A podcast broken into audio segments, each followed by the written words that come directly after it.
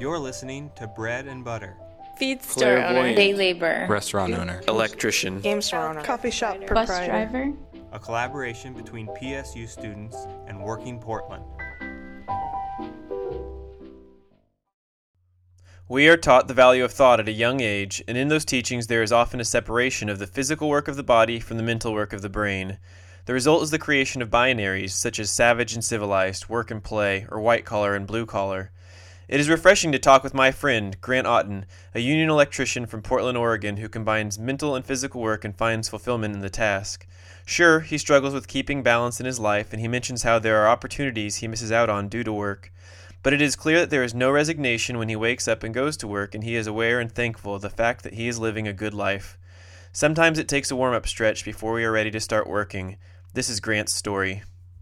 Yeah, I mean, I'm. If you probably wanted to stigmatize me, you could just be like typical Portland type guy, really into beer, has a beard, wears flannel, goes loves music, very liberal thinking person.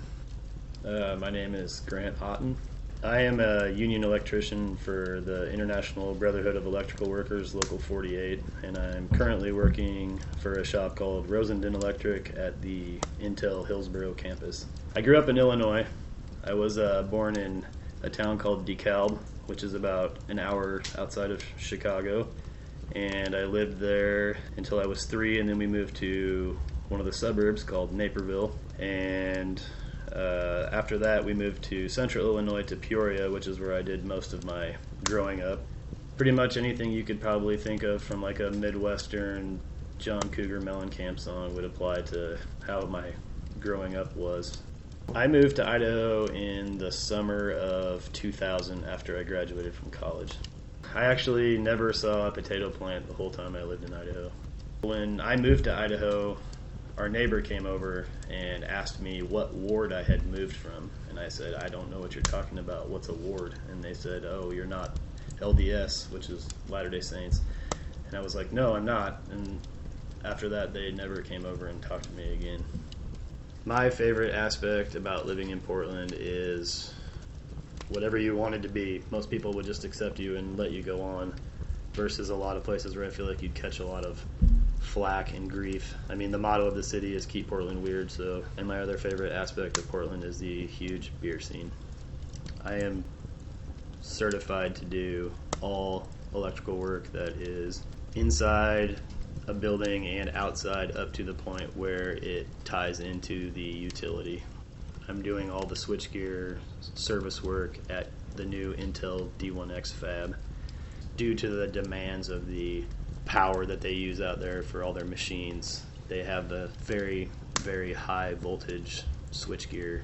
And the transformers are so big that you can literally walk inside of them like they have doors. A normal home has 120 volts um, and uh, usually like a 100 amp service, so you have 100 amps maximum that you can use. The 35 kV gear is 35,000 volts versus 120 in your house, mm-hmm. and the amperage is up somewhere close to 6,000 amps.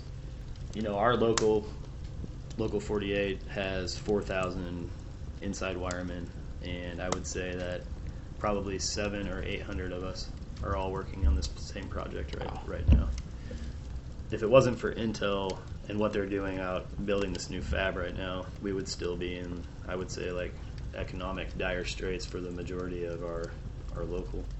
Before that, I was working downtown for a shop called Capital Electric, and we built a 16 story high rise that's currently occupied by the FBI and the DEA and the CIA. And in the meantime, between when I we finished that job, that contractor had no more work, and I was off from December of 2010 until February 28th of 2011. I've never gone more than uh, four months personally out of work, so Was that hard?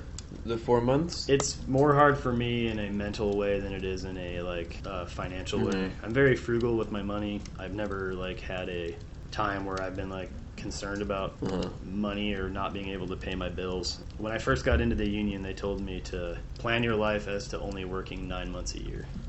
Gotcha. and so I consistently make sure that I have a chunk for those three months that I'm not working. Now times have been good for me for the most part in the last five years. Like I said, the longest I've been off at one stretch is four months. But for me, it's more mentally tough. I get depressed when I'm not working. It's like a huge part of my life that I feel like defines me as a person, and I get really like restless and down in the dumps when I'm not working. My two biggest complaints about my current job are yeah the the amount of time I work and what it causes me to miss, mm-hmm. and my other complaint is the commute to right. to Hillsboro and back. I listen to sports radio sometimes if the Blazers game's on. I'm a huge music guy, so you know music makes everything better in my life.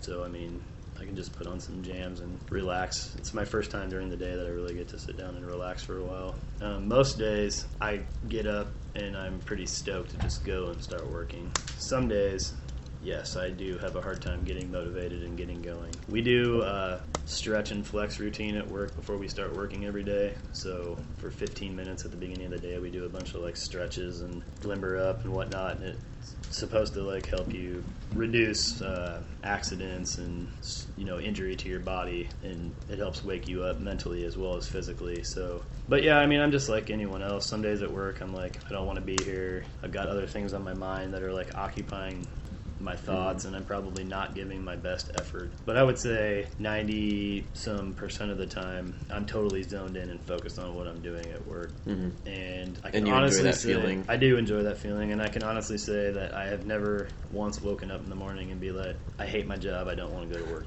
I just I always try to keep a really positive attitude about work because attitude is 90% of your day in my opinion, like what you make of it. Mhm. If you want to sit around and be like, "Oh, this sucks. It's hard," you affect people around you with that attitude, and then everyone turns into like a bunch of whiners, and Yeah. you're not getting work done. And so I try not to do that.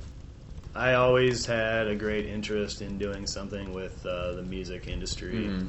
I would think that if I could have my dream job, it would be to be a producer of some sort, just to be in the studio with the band, helping to mold their creations into the final product that is presented to people. I mean, I love music, but I also love to decipher like why did they play this part this way or what made them decide to add this effect to this line of music. And so I just think it would be super interesting to be in the studio with the bands. I've owned musical instruments and tried to play them, and I am rudimentary at best. So that was what I always thought would be a great gig if I wasn't doing what I'm doing now. You know, all currently produced uh, musical gear is run through DC circuitry. Most of it's solid state nowadays, so you've just got a bunch of capacitors and resistors, and that's all electrical. Right. It's all electricity. I'm Chris Siegel, and I interviewed Grant Otten at his house in North Portland, Oregon on February 12th, 2012.